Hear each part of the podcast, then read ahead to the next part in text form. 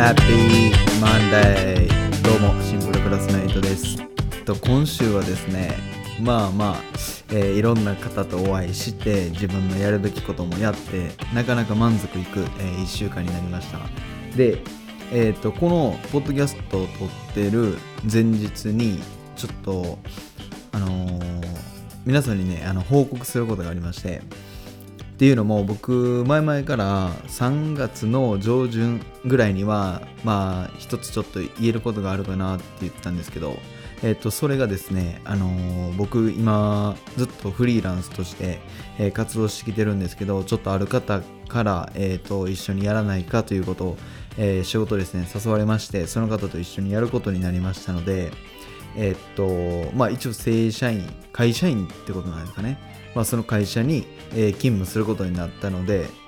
となるとですよその今ずっと Airbnb, で暮らしてるんですけどやっぱりそれだと契約っていうかまあ自分が借りてる期間が過ぎるとその引っ越ししないとダメなんですよねその都度に。で大体その頻度がえ23ヶ月に1回ぐらいで今はなやってるんですけどもうちょっとねその仕事が始まった段階で、えーそれをしてしまうとやっぱりその、まあ、せっかくの休みだったりまあやっぱりいろいろ考えた上で問題が生じるなってことで定住先を探すために昨日あの知り合いから不動産屋さんを紹介していただいて、えー、45件物件を見せていただいてえーっと一見ねものすごく日当たりのいいあの物件がありましたのでそこに決めました。で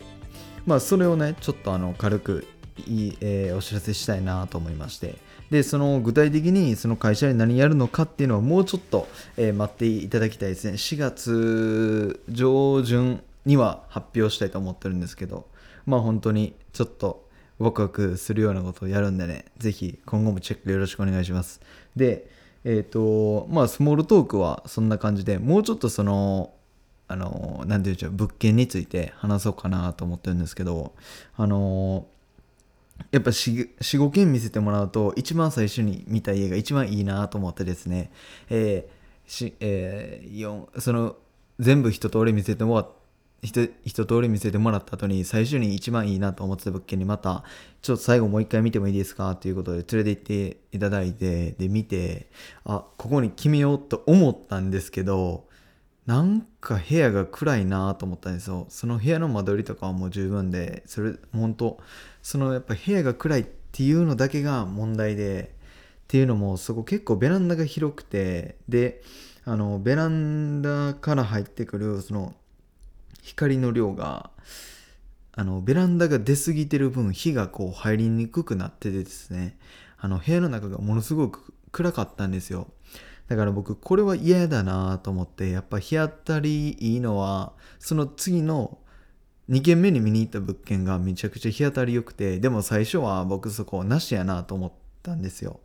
っていうのもやっぱ部屋の間取りがちょっと僕が想像してた、えイメージなんかこう理想としてた間取りではなかったんでちょっと違うなと思ってたんですけども日当たりの良さで言うとあそこですねっていうことなんであのもう一回見に行きますかってことでああちょっと見に行きたいですって言ってやっで入ってみたらもうやっぱりここの日当たりの良さは完璧やなっていう。で中が白で統一されててですねめっちゃ綺麗なんですよ。だからもうなんかその日当たりの良さでもうちょっとここって契約できますかって聞いてあできますよって言われたんであじゃあもう僕ここ契約しますってことでえっと今朝です。あ今朝ですね。あのーあ昨日。まあまあその次の日にですねすぐあの書類を送っていただいてで契約書を今審査、えーしてもらってるって感じでそれが本当に通ればねえーっと多分一応なんかそこのオーナーの方があのー4月からあ3そうですね。4月からいつでも入っていいよってことで。でも僕がね今借りてるエビがえっと4月の半ばまであるんでとりあえずそこまではまあなるべくここにいようかなと思ってて。まあまあだから4月は2件物件を持ってるって感じで。まあなんかその疲れたらそこに泊まって余裕あったらこっち帰ってこうかなみたいな。なんかまあ適当に、まあ、臨機応変に過ごそうかなって感じで。まあまあそんな感じでねスモールトークは。そんな感じで。どうですか皆さん？何かいいことありましたか？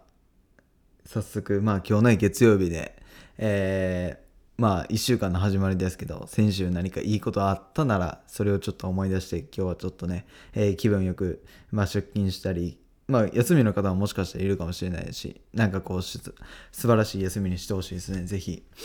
うん。で、まあ、今回のそのトピックなんですけど皆さんエゴグラムって知ってますか？エゴグラムっていうのはその、まあ、人間関係においてですね相手の理解に苦しむ時ってあるじゃないですか。でそういった時に使える、まあ、指標みたいなものであまあ指標というかその心理学の、えー、一部なんですけどそのエリック・バーンっていう人がですね交流文化交流分析における自我状態をもとに、えー、まあ性格診断方法っていうのを編み出したんですね。それがまあエゴグラムで、エゴ、エゴってよく言いますよね。それで、あの、エゴサーチとかだから言いますよね。あの、自分のことを検索するっていう。で、人の心を5つに分類して、その5つの、えー、自我状態が放出する、えー、心、まあ、からのエネルギーの高さをグラフにしたもので、で、そのグラフを見ることによって何がわかるかっていうと、相手の行動パターンだったり、思考だったり、えー、人への接し方、とかですね。なんかそういうだから職場とかにおけるその心理学のテストとか相手をより理解するために、えー、用いられるテストって感じでですね。で、えー、これねネットでも簡単にあの受けれるんでそのリンクはあの概要欄にね貼っとくんでぜひ皆さんも受けてみてください全部で質問が約50問ぐらい50問から50問55問ぐらいありまして、で、それぞれね、あの直感で、あの、まあ、あの、はいと思えばはいで、いいえと思えばいいえ。うーんってこう悩む場合はもうどちらでもないっていうところにチェックつけれるんでね、それぞれつけてもらって。で、あの、僕が1回目にやったのは、その、ペーパーの方だったんですね。ネットじゃなくて。で、さこのポッドキャスト撮ろうと、エゴリズムについて撮ろうって決めた時に、ちょっとエゴリズム基礎知識だけ入れとこうと思って調べたんですよ。じゃあネットでも無料で受けれるってことが分かって、で、僕このペーパーの方は、その、社長にね、あの、用意していただいて受けたんですけど、で、これはまあなんか多少ちょっとお金かかってるみたいで、あの、東京の、東京大学医学部心理内科 TEG、テックっていうのかな？テック研究会っていうところが発行してるなかなかいいやつでですね。あのー、でまあそれをパッてやって僕はその ACAC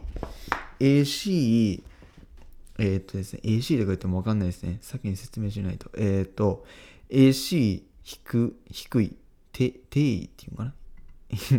AC 定位で僕のタイプですね。あの歴史に名を残す軍師タイプっていう。で、その AC タイプっていうのは、えっ、と、まあ積極的で行動があるタイプ。で、責任も強くて、他人のために動くことも、まあ別に、あの、せっせとやりますせって感じで。で、周囲への思いやりもあって、弱い者へのサポート、精神も旺盛であると。で、まあ何事にもね、あの、積極的で好奇心持って、で、自発的で行動できますよっていうのが AC タイプで、で、特にその仕事においては責任感と行動から優れた能力を発揮する人が多くてですね、えー、一目置かれる上司と言われるタイプではないでしょうかって書いてます。で、責任感があり、世話好きで明るく、えー、さばけたあなたのし、あなたに信頼をする人は多いでしょうと。でもですね、このえー、心理学のテストね、しっかり注意すべき点っていうのを言ってくれるんですよ。なんて親切なんでしょうね。これほんと。あの、もし注意する点を挙げるなら、その自分の価値を周りに押し付けてしまいがちだよと。えー、他の考えを取り入れながら行動すると、よりあなたの持ち味が引き立つかもしれませんねって言ってくれてるんですね。まあこれは確かにもうごもっともやなと、えー、自分でも感じてます。で、その AC 低、低、え、低位に ACT 型に、えー向いてる方で、えー向いてる職業は社長プロジェクトリーダーコンサル職人弁護士政治家裁判官だから僕が目指してる社長プロジェクトリーダーコンサル、えー政治家もう全部当てはまってました。でねこれ他にも恋愛とか友人関係とかも出てくるんですよ。まあ大体合ってますねやっぱり。大体でもうほぼ合ってるんちゃうかなっていうぐらい。やっぱりこれ心理学のテストなんでかなり精度高いんですよこのエゴグラムっていうのは。だからぜひね皆さんも受けてほしいです。でそのまずですねその僕は AC AC って言ったんですけど AC の説明するとまずその数字 PAC ってあるんですね。で、P っていうのが parent の parents の P で、その親の自我状態。で、A は adult、あのー成人の、えー自我状態。で、child の C ですね。で、えー子供の自我状態ということで、だから、その、これをですね、さらに細かく分けて、CP、NP、A、FC、AC っていう状態があるんですね。で、これちょっと多分ね、ここでね、あの AC がどんなんで、NP がどんなんでとか言っても多分覚えれないと思うんで、これちょっとあのサイト見てね、あの、ぜひ自分で読んで、あの、やってみてください。だいぶね、皆さん結構心理、心理学て、え？心理テスト？え？心理テストでしたっけ？なんかそんなん好きでしょ、結構。なんかこれまあそんな感じでぜひやってみてください。なんか自分のね、行動パターンとか、これカップルでやるとかもいいかもしれないですね。相手、相手の理解に、え苦しんでるんであれば、なんか、あ、なるほどね、みたいな。こいつ確かにこういうやつだな、みたいな。わかるかもしれないし、友達関係とかもね、なんか悩んでたら、ああ、だからな、やっぱこいつこういうやつじゃないな、みたいな。わかるかもしれないですしね。かなり面白いですよ、このエゴグラム。で、僕、いつもこのポッドキャスト撮るとき30分で終わるって言ってんのに、最近ちょっと、あの、オーバー気味やったんで、今回はね、30分を目標にってことで、このエゴグラムやと、まあまあ30分ぐらいで終わるかなと思って、あの、選んだんですけど、で、まあもう少しそのエゴグラムについて、えー詳しく話すと、僕、そのペーあの、ネットとペーパーの方で少し質問が違っててですね、で、その評価の、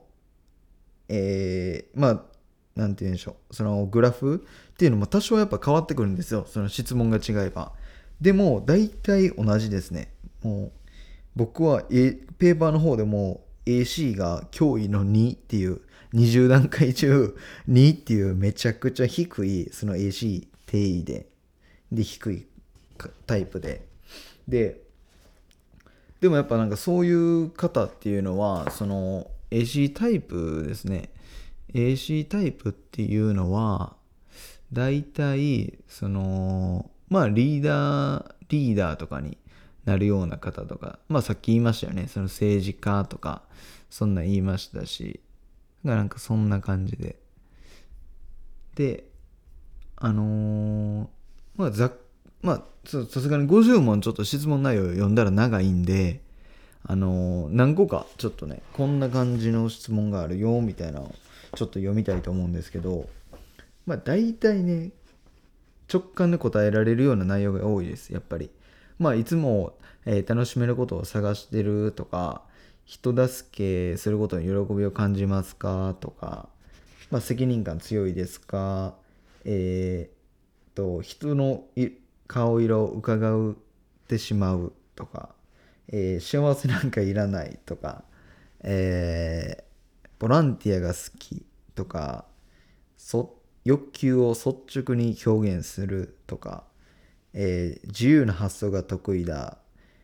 ダメな人を放っておけないとか。まあまあなんかそういうやっぱり人の行動パターンとか心理状態とかいろいろそういうのを調べるテストなんでまあそんな感じの質問になってます大体。で大体それにねあの素直に率直にもう直感でいろいろパーっとチェックまあ50問ぐらいなんですぐ終わりますまあ大体3分から5分ぐらいで終わるんじゃないですかねで、その見方とかも、まあ、このサイトでやってしまえば全部パッと出るんで、ペーパーだとね、自分でその、あの調べて、自分がどういうタイプかっていうのも調べないとダメなんですけど、まあまあ、これネットでやってしまえばもう一気にパッと出るんで、しかも無料でね。だから、ぜひやってほしいですね。で、僕、そのこういう、えー、エゴグラムとかの話でちょっとまあまあ思い出したんですけど、僕、違うテストでも、あの、一つ興味あるやつがありまして、で、それがですね、あの、IQ テストなんですよ。で、IQ って、その別に、勉強できるから高いとか、勉強できないから低いとか、なんかそういうのじゃなくて、なんかそういうのを基準にしてるわけじゃないんですよね、IQ テストって。まあ IQ の測り方っていうのは。で、僕もその IQ について全然知らないんですけど、その、あのー、僕が胎児に行ってる時にお世話になっていた、あの、矢吹さんですね。矢吹さんとその IQ の話になって、で、話が合う人同士は IQ が大体同じぐらいって言われてて、で、その矢吹さんが、えー、IQ テスト受けたの、まあ、有料と無料版があるみたいで、で、どちらも何回も受けてらっしゃってですね。で、大体、ちょっとはっきり忘れたんですけど、125から30、120から130ぐらいって言ってたような気がします。確か。だから、まあ、その8も受けたら、そんぐらいあるんちゃうかって言われてて。だから結構僕もね、その気になってて。で、このエゴグラムを受け、そのペーパーの方ですね、社長からあのいただいて受けてる時に、その IQ テスト受けたことありますかって聞いたら、あるよって。でも、ちょっと正確な数字忘れたわって言われて。でも、で、その社長の方からもね、あの、8高いんちゃうかって言われて、だからなんか、受けてもないけど自分で勝手に高いと思ってるっていう。だから、その、IQ が高い人の特徴としてですね、あのー、自分のこ、まあ、考えてることとか行動とかいろいろ理解してもらえなくて、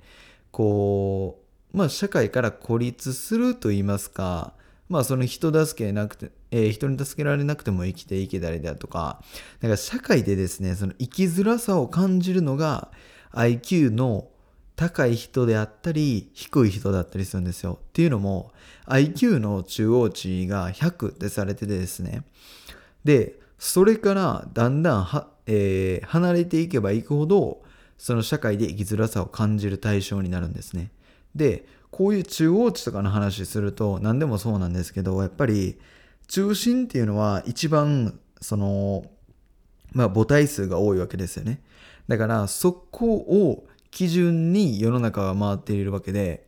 だからそこから外れてしまうとそらあの生きづらさを感じるわけですよ。やっぱりその自分が考えてることが常識じゃなかったり自分が非常識って思うことが常識な世の中なんでで自分がこういうふうに考えてるのに誰も理解してくれないとかなんでそういうの分からないんかなとか何かね、そんな感じで考えてしまって、まあ生きづらさを感じて、で、そうなると別に一人で、えー、いる方が気楽やし、とか、なんかいろいろ考えて、だから一人の時間とかも全然苦じゃないとか、えー、一人で平気で、まあ飲食店とか、えー、どこでも行くよっていうタイプになってくると思うんですね。まあ僕も本当そんな感じで、全然一人で行動することやったり、全然苦じゃないですし、むしろなんかこう、一人の方が全部自分が立てたスケジュール通りに行って、何か失敗がとか、なまあ、うまいこといかんかったらね、まあ、全部自分の責任やから、全然なんか気楽ですし、やっぱ人とやってるとはやっぱ期待してしまうんで、やっぱそれができなかったら、こんなんもみたいなね、ちょっと考えたりとかするんで、まあこれ自分にも言えるんですけどね、ほんと。うん。まあまあそんな感じでかなり面白いですよ。その IQ テストほんと気になってて。このまあちょっと本題のエゴグラムからちょっと外れてしまったんですけど。こういうなんかやっぱこういうその何て言うんでしょうね。直感に従ってえー、っと判断する力っていうのもミニマリズムで実は鍛えられるんですよ。っていうのもミニマリストってえー、決断力と行動力に実は長けててですねっていうのも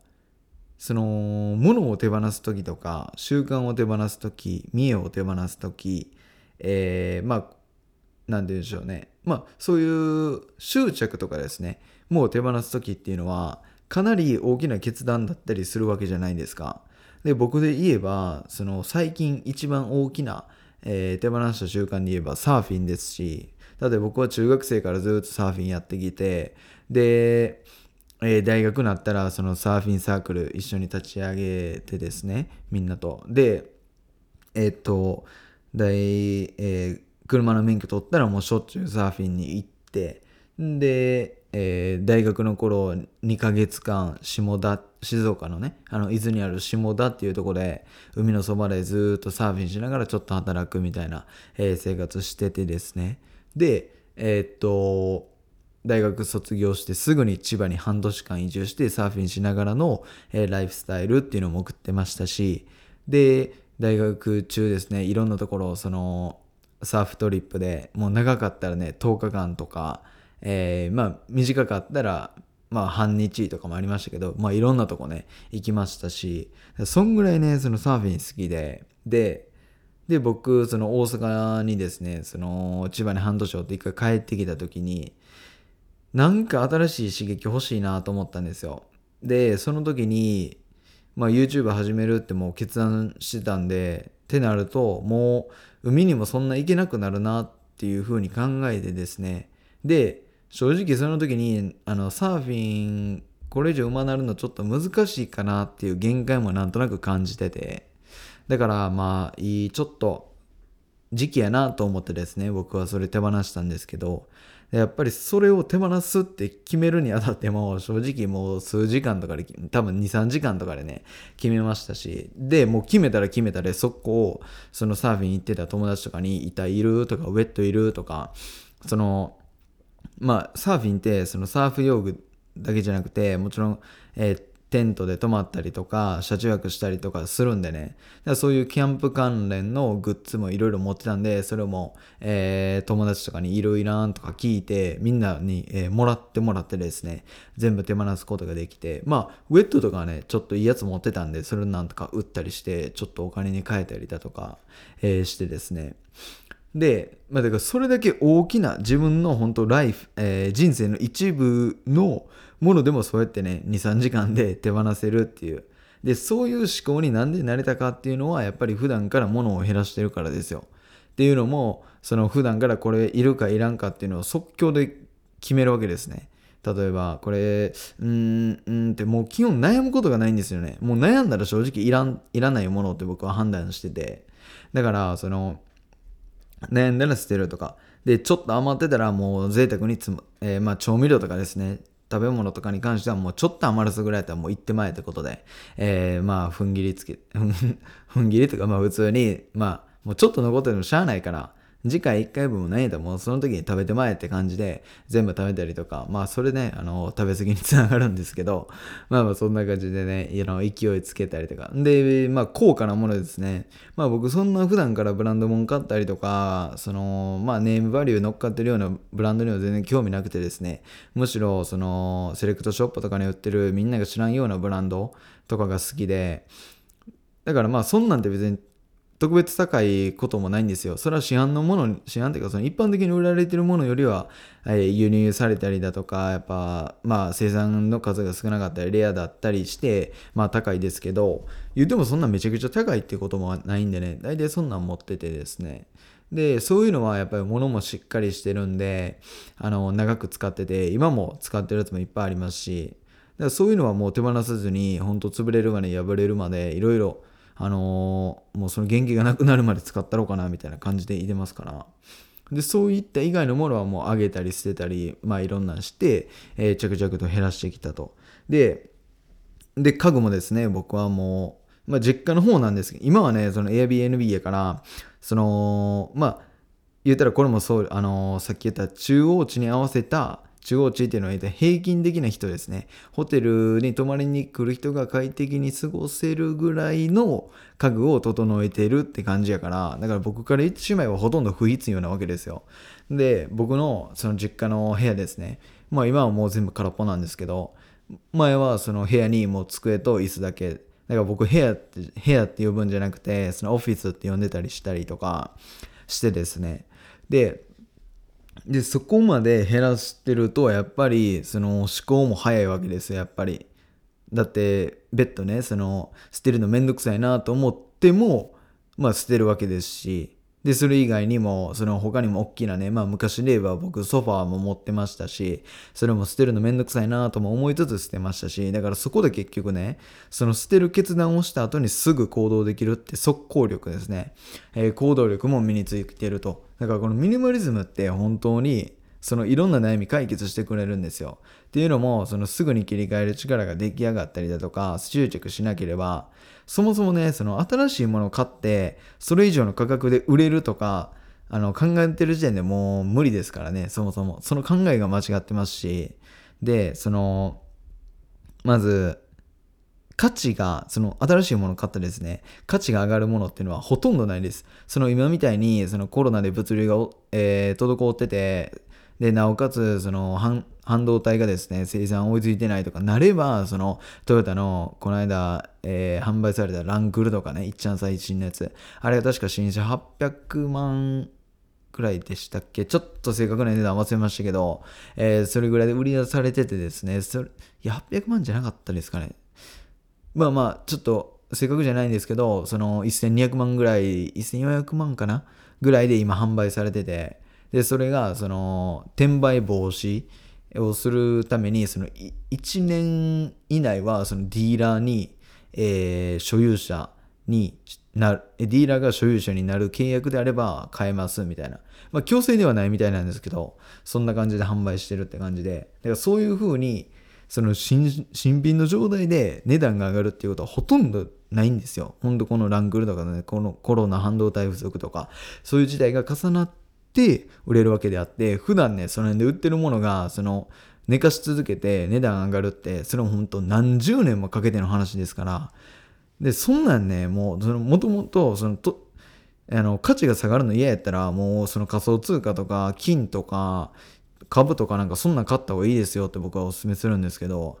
そもそも物が買ってその高く売れるってことほぼないですから、それやったらもっと歴史的にか、まあ歴史的っていうかなんかまあ、その、なんて言うんでしょうね、価値のあるものを買えば、えー、高く売れますけど。だから、まあ、そういう、まあ、その物を買った時点でもう損切りは必要だよっていうことを結局言いたくて。だから、その、まあ、損をする前提で、えー、物を買うということをね、えー、考えたら、その、物を買い続けることで豊かになるっていうのはまず不可能なんですよね。そもそも。で、それを例えば10万で買ったから11万で売れるっていうのはまずないっていうのは分かりますし、その10万で買って9万で売れるっていうのはまああり得るかもしれないですけど、ほぼ皿の状態に